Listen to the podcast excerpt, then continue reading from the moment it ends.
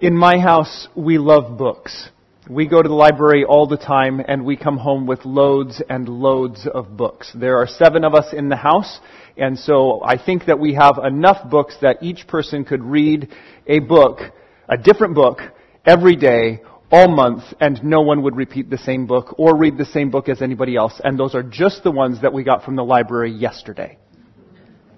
But because of that, we have lots of readers in the house, and so this happens a lot. Where, whether it's time to get ready for bed, or time to get ready to eat, or something, we will say, it's time to get ready for bed, and we will hear, oh, I just have two pages left in my book. Can I finish that? No. No, you can't. Now, if, if they're halfway through the book, then call, we call them, it's time to eat, it's time to get ready for bed, no problem. But when there are two pages left, then it's always this, oh, but I'm so close to getting to the end of this book. And it's that so close to the end thing that recurs over and over again, right? Some, some of you may not have had that happen with books, but you've been binge watching a show, and you're like, oh, well, it's like 11.30, but I only have one episode left to finish this season. I'll sleep next year. Right? There, there's just, there's this desire to, to make it all the way to the end. So whether it's, it's the, the book or whether it's a project that you're working on, how many times have I been working on a project and I'm like, if I just work a little bit longer, I can get this thing done. Or whether you're uh, at work and you're doing something at work and you're like, if I just push through just a little bit longer, I can get to the end of the week. There's this, there's this anticipation as you're coming right toward the end that we can finish and we need to push through and, and just get this thing done. And this is that same, that same feeling that Peter brings as we're looking in 1 Peter chapter 4 this morning. So if you'd turn with me to 1 Peter chapter 4, starting in verse 7. These are the words that he begins with right in the middle of chapter 4. The end of all things is at hand. The end of all things is at hand. Now he's just been talking about the judgment. He's just been talking about how there has been plenty of time for you to do the same things that the Gentiles do, do the partying thing, all the, the living in sin stuff. There's been plenty of time for that. And the judgment is coming, and now the end of all things is at hand. We're running out of time, folks. We are running out of time. You know how when you're playing a sport, or, and let's say you're running a race and you can see the finish line and there's that person right there running next to you. You are running out of time to get past them. Or when you're playing a game, like you're playing basketball or football or something, all through the game, there's plenty of time, there's plenty of time, but we hit the fourth quarter and we are now running out of time. We need to get this done.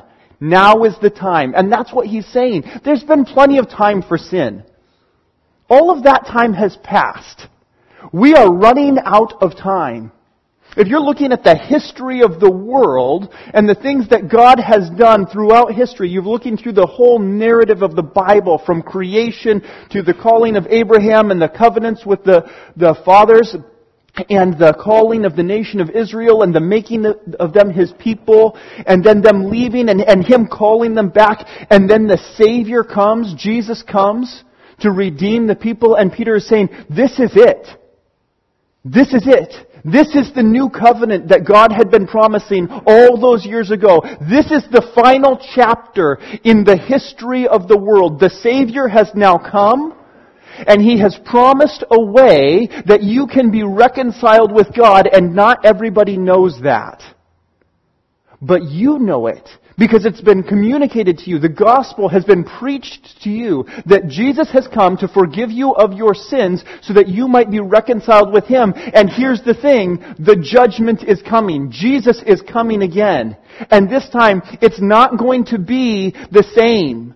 Last time he came, he came to save his people and to reconcile them with himself. The next time, it's going to be like the flood, judgment.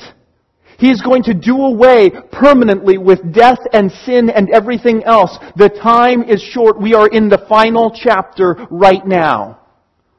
Some of you are going, I know, and I've been waiting in this final chapter for a long time. Come, Lord, quickly. When is it going to come? You're, you're, you're like one of my kids laying on the couch going, on, I've got two pages left. There's only two pages left. Yeah, we're right there. Now, I, I'm not saying like you're looking at world events and trying to map the end times. I'm saying we are in the final period right now. We're not trying to calculate it. Is it tomorrow? Is it next month? Is it next year? Is it 2020? 2, 2, 220? Could be. Could be tomorrow. Could be at 1035. The time is short. And Peter wants us to know that the end of all things is at hand.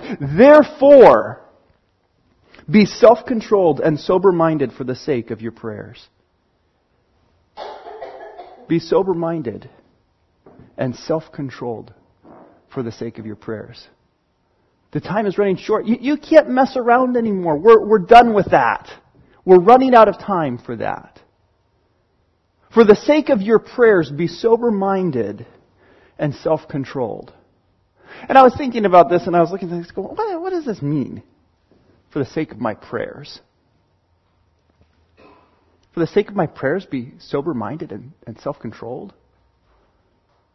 Is this similar to uh, back in chapter 3 where he was saying, Husbands, live with your wives in an understanding way so that your prayers may not be hindered? Is it that kind of thing?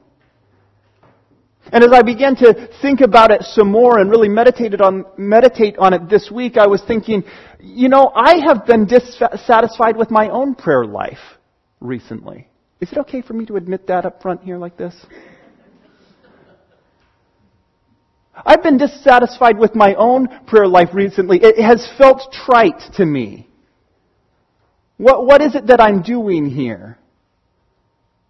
Thanking God, being mindful of, of times for Him providing rest and for food, praying for other people, sure. But, but there have just been times when I've been feeling like the prayers, like around the dinner table or something, it just feels trite. Especially when it starts this way. Everybody be quiet so that we can pray. God help us to be gracious with one another. Thank you for this food. Amen. Okay, now you can eat.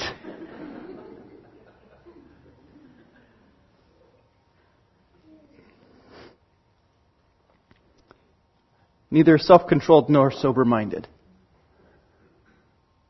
And I realized my prayers might be trite because my perspective is completely wrong.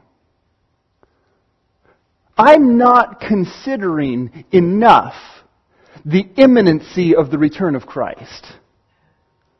I am not considering enough the urgency that this time demands. Jesus is coming again, and he's coming for judgment.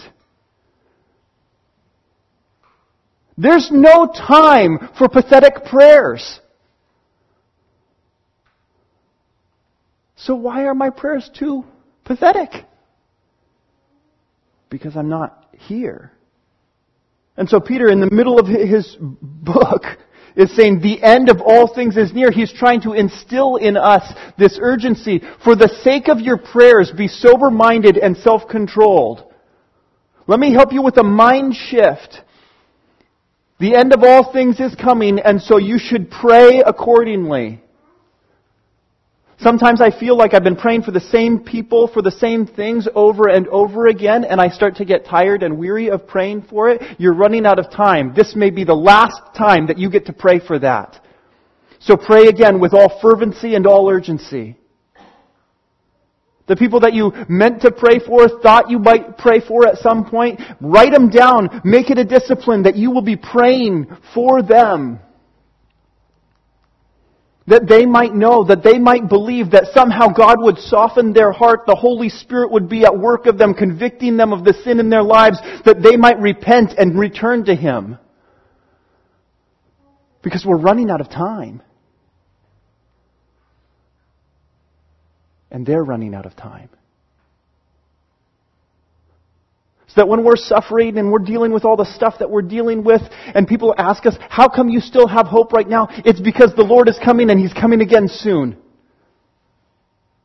Soon might be tomorrow, or soon might be in the year 3000. I'm not sure, but He's coming soon. The time is short. Even if He doesn't come in my lifetime, my lifetime is not as long as I think it is.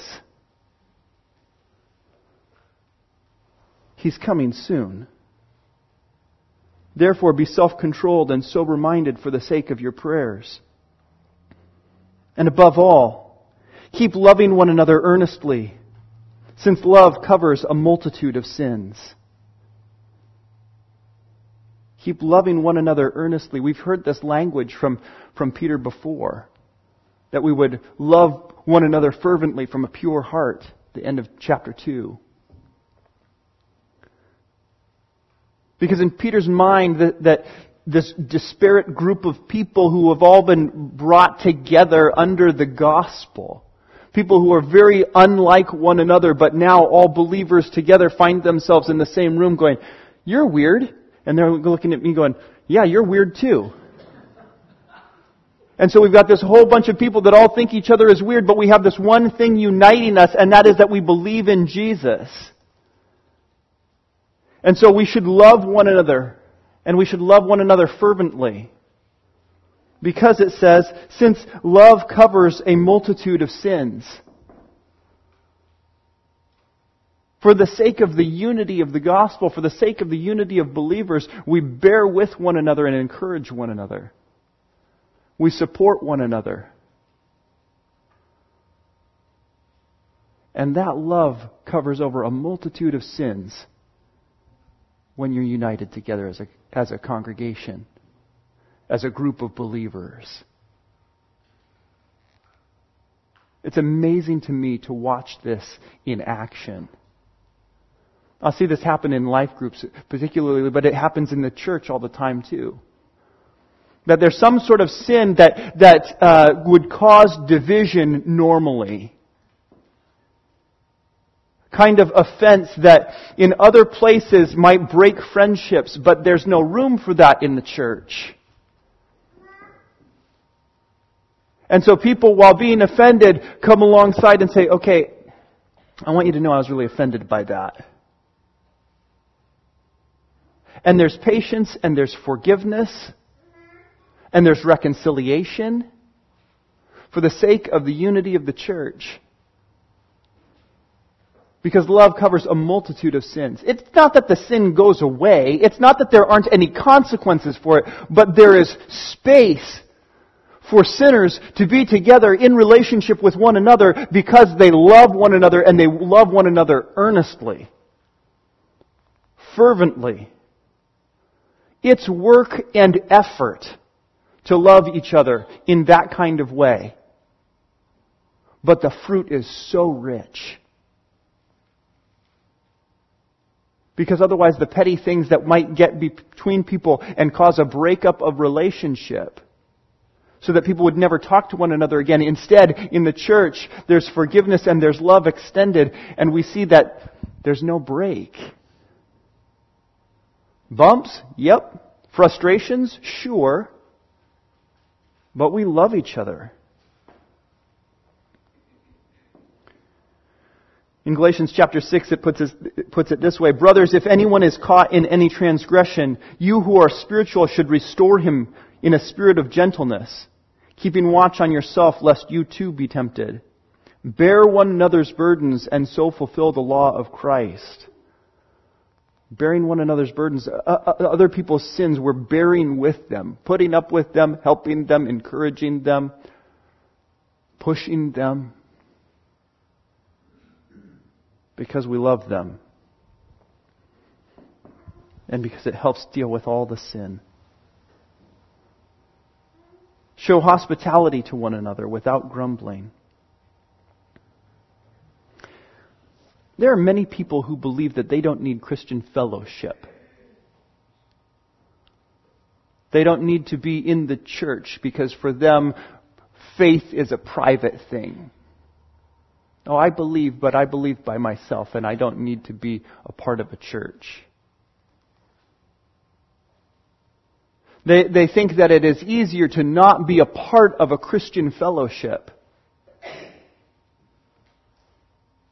They wouldn't put it quite that way. They would say something more along the lines of, I just don't like the way that people are in the church. I don't like the hypocrisy in the church, or I don't like organized religion, or the rules, or those kinds of things. But what they're saying really is, I don't want to put up with other Christians in my area of faith.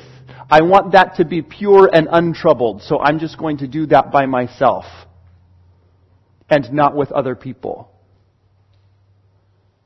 But what we have is that we need to be loving one another uh, earnestly and showing hospitality to one another. Inviting people in. Show hospitality to one another without grumbling. Without grumbling. Yep, they didn't bring enough food to the shared meal again.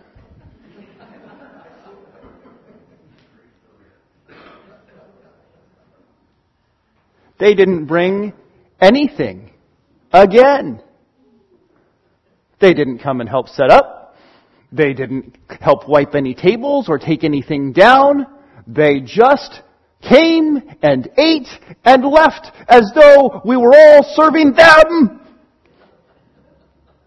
You can insert shared meal next week. You can insert life group. You can insert any kind of hospitality that you want.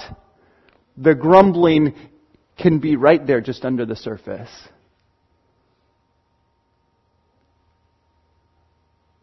But we are to show hospitality without grumbling. Whose stuff is this? Whose food is it? Who provided that? Really? The Lord provided that. Who provided the time? God provided that. Who provided the energy and the strength for today? God provided that too. What if God has provided you with those things so that you might show love to your fellow brothers and sisters in Christ? Sometimes when I'm trying to do it in my own strength, I get tired and I get grumpy. And so I grumble. Normally not out loud. Just, just to me. Or maybe just not out loud, but just between me and my wife. But there needs to be a heart check. What else am I going to do with my time? What would I rather do with my time and with my resources and my energy than pour it into the fellowship of God's people? That I might express love to you. You who I rejoice with in all that God has done for us. You who I share life with and I encourage and you encourage me and we bear one another's burdens. I put up with you and you, I know, have put up with me. And so thankfully and gratefully, we work together to show hospitality to one another.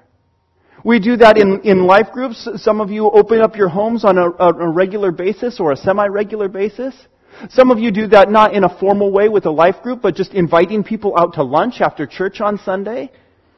We'll do that next week, being hospitable to one another when we have a, a shared meal together. Because it is a way of expressing God's love to one another. Show hospitality to one another without grumbling. Without grumbling. Uh, look at, again, if we back up, I just want to notice some of the things that we have seen. Be self-controlled and sober-minded for the sake of your prayers.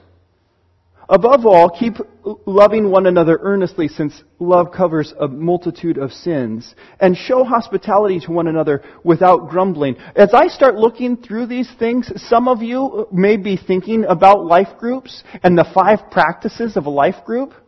And we've just ticked off three of them. Prayer, fellowship, and food. This is not by accident that these are the practices of what it means to be part of a life group. That these are the things that we do. This is part of life.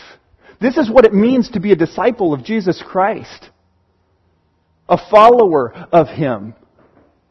That we would um, live together, that we would be spending time in prayer, that we would eat food together and, sh- and show hospitality to one another, that we would love one another, spend fellowship with one another. In fact, he, he talks about in, in the next couple of verses that each of us has a gift, something that God has given to us that we might offer to others. Verse 10. As each of us has received a gift, use it to serve one another as good stewards of God's varied grace. Each of us has received a gift use it to serve one another as God's steward, uh, as good stewards of God's varied grace. That is, that God has given each of us things that we can do, things that we can use, and we ought to use those things well whether they're the resources that He's provided for us, or the abilities that He's given to us, or the love and generosity that He's given to us, we ought to use those things well for His glory, that we might encourage the other people uh, in our fellowship of believers. As each has received a gift, use it to serve one another as good stewards of God's varied grace. I want you to notice that God is the source of those gifts. They come from Him. Sometimes I think it comes from me. I, sometimes I think it's just sort of who I am. This is what I'm good at. This is my ability. In reality, that's who God made me to be. That's who He made me to be. It's from Him. When I recognize that it's a gift from Him, then it does two things. One, it doesn't allow me to be arrogant or prideful in the use of my gift because I recognize it came from Him. And two, I recognize that it isn't for me. It's not for me. I don't use my gifts for me.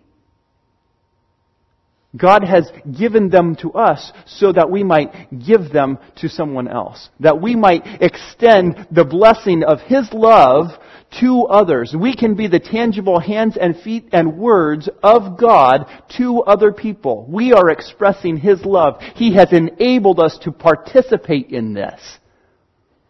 He has blessed us so that we might be a blessing to others. He didn't have to do that. He could have just blessed them directly. But instead, He allows us to be a part of the process. So that He blesses you so that you might be a blessing to others. What a joy to be in that. But it's not for you and it's not for the, the rewards for you, right? It's not so that you can use your gift and everybody can say, oh wow, what a great gift that is. I know. I must be God's favorite because He just gives me all the good gifts. We're not using our gifts for us. I was reading the, this week about this and, and I want to uh, read you this. Spiritual gifts are not fundamentally a privilege, but are a responsibility, a call to be faithful to what God has bestowed. I read that and went, oh, that's so good. It's not a privilege or a right, but it's a responsibility that God has given to you that you are the steward of this responsibility. You are the steward of this gift.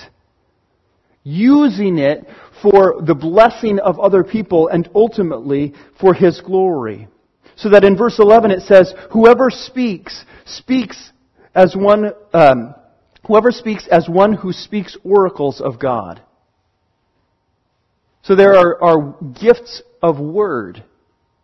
There's uh, teaching and prophecy and words of encouragement. In other places, Paul has listed out all kinds of, of gifts, and, and, and here Peter just goes, I just want to give you a, a couple of categories. Those who are talking and those who are doing. Whoever speaks as one who speaks oracles of God, whoever serves as one who serves by the strength that God supplies. Where's it coming from? It's coming from God. Well, what if I'm talking and I thought of these words and I'm giving them to you? Those came from God. Those came from God.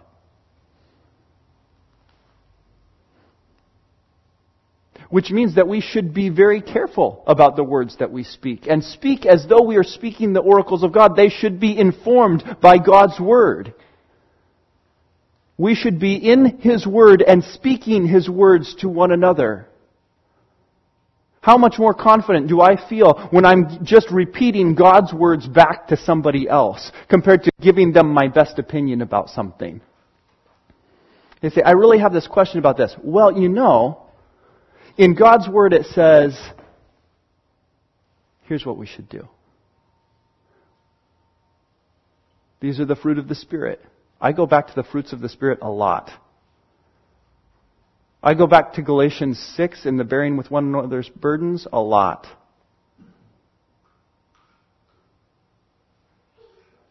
I go to the hope that we have in Christ a lot. I go to places in Romans quite a bit for the foundations of the gospel and how we're, we are to interact with suffering and, and trials of, of um, challenges that are around us. We've got to go back to God's Word because when we're speaking to other people, we are speaking on God's behalf to them.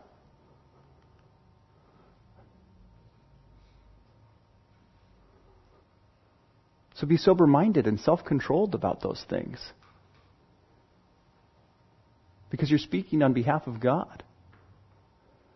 Some of you are going, oh no, that's not my gift. Speaking isn't my gift, so I'm not speaking on, on behalf of God. No, you still are. You're in life group together, you're studying together, you're talking with one another, somebody's dealing with something. You should have the mindset that you are speaking on behalf of God, whether or not you feel like you have the gift of talking. This is a gift that God has given you. If you're in relationship with somebody and you have the opportunity to speak to them, words of encouragement or words of challenge, you are speaking on behalf of God. Whoever serves as one who serves by the strength that God supplies.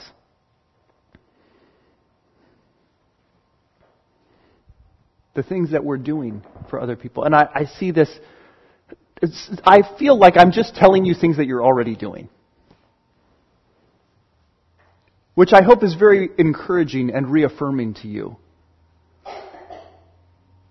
Because I see this all the time in the way that people care for one another in this church.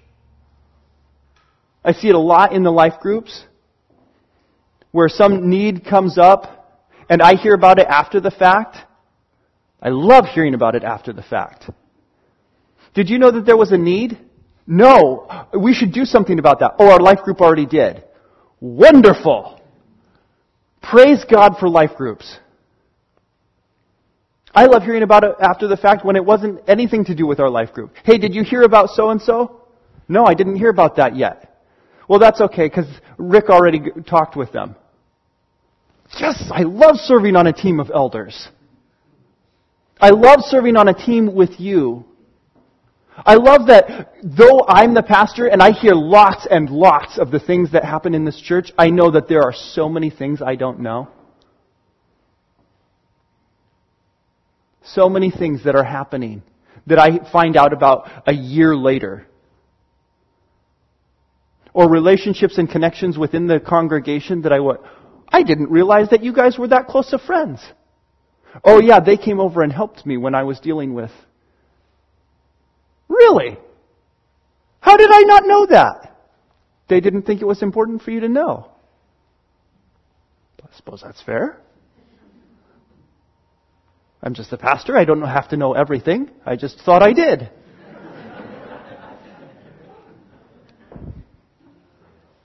But I love watching the body of Christ love each other and encourage each other that way. You've heard me say that we, a lot about life groups. I don't know if it's fair for me to say the end of time is near, and if you're not in a life group, you should get in a life group.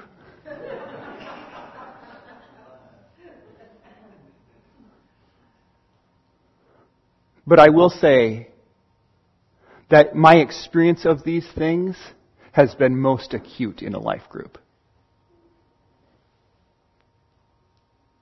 I've been in lots of life groups with many of you. I'm going to confess that I don't think that there has been a life group that I was like, woohoo, we get to go to life group. My life is busy. We don't have time for life group. We don't have time for that.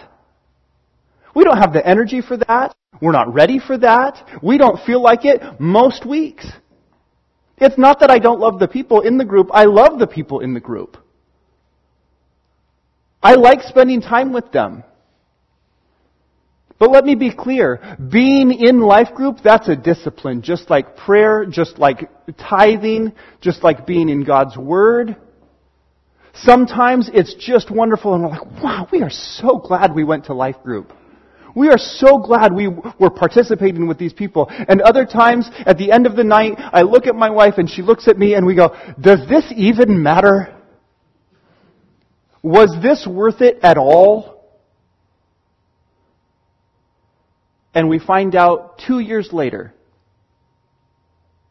why it was so important that we met on that night or with those people during that season.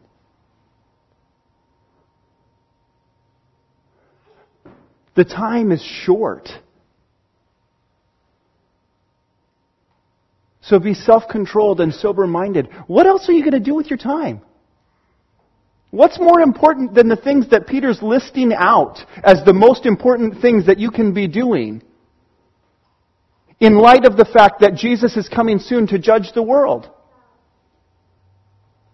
What's so important? That you go, you know, Peter, I don't think so. Because I really got this thing. There's this show on Thursday nights I'm kind of into that show right now. Well, it's really inconvenient because I just barely got off work. I always feel like I'm running in late and it doesn't feel worth it. Yep. Well, I've just got so many things going on this week with all of that different activities. Yep.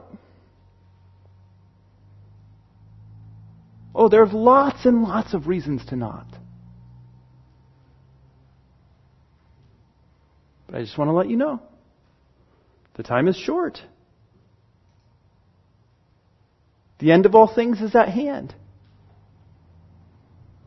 And spending time in prayer and loving one another earnestly and showing hospitality to one another and speaking words of encouragement to one another and serving one another and caring for one another. These are the things that we should be prioritizing. So as each has, has received a gift, use it to serve one another as good stewards of God's varied grace. Whoever speaks as one who speaks oracles of God. Whoever serves as one who serves by the strength that God supplies. In order that in everything God may be glorified through Jesus Christ. So that in everything God may be glorified in Jesus Christ. I don't feel like it. I don't want to do it. I, it doesn't matter. It's not about you. It is about the glory of God through Jesus. God, Jesus has died on the cross for your sins. He has bought your life with His own blood that you might be reconciled to God so that you might live for Him. So whatever you do, However you spend your time, use it for the glory of God in order that everything in everything, God may be glorified through Jesus Christ. And then Peter just pauses and says, To him belong glory and dominion forever and ever. Amen. Peter just can't even help himself. He's just thinking about how the end of time is coming. The time is short. And he's going, look, the time is short. We are running out of time. We've got like a minute left in this basketball game and we're down by eight. We have got to make defensive stops and get the ball in the basket and we have to do it now. We are out of time. It must happen now. The end of time is at hand. The end of all things is at hand. We are running out of time. We have to do this right now so that everything is for the glory of God. And as he's building this urgency, as, as he's writing furiously to try and communicate to us the urgency of this and the priorities that are here, then he can't help but go, because praise be to God. To him belong glory and dominion forever and ever. Amen.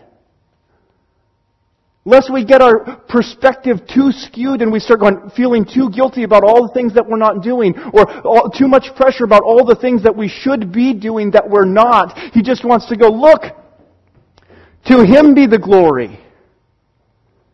Great things has he done. To him be the glory forever and ever in everything we ever do. May he be praised.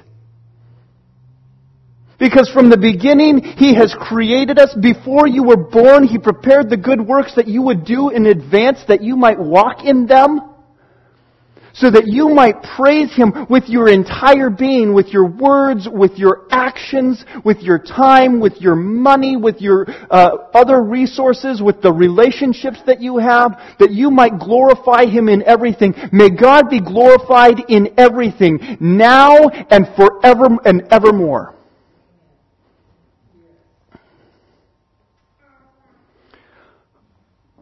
What gracious thing has God given you that you're going to praise Him with this week? I just want you to think of one thing. I know I've talked about lots of things, and some of you are going, I'm going to need a whole overhaul. You can't overhaul the whole thing all at once. You can be well intentioned on Sunday morning when the preacher gets all worked up and in your face but the reality is you got to start with one thing. What's one thing? I'll tell you what my one thing is. I don't want to have trite prayers anymore. I don't want to enter into prayer without being sober minded and self controlled. So this week I'm going to work on that. I'm probably going to fail. You can ask me about it next week. I don't mind the accountability. But I want God to be glorified in everything. That's the one thing that I'm picking for this week. What are you picking that you're going to do this week so that God might be glorified in everything? Let's pray. Father, we know that you have loved us from before time began that you have called us to be your people.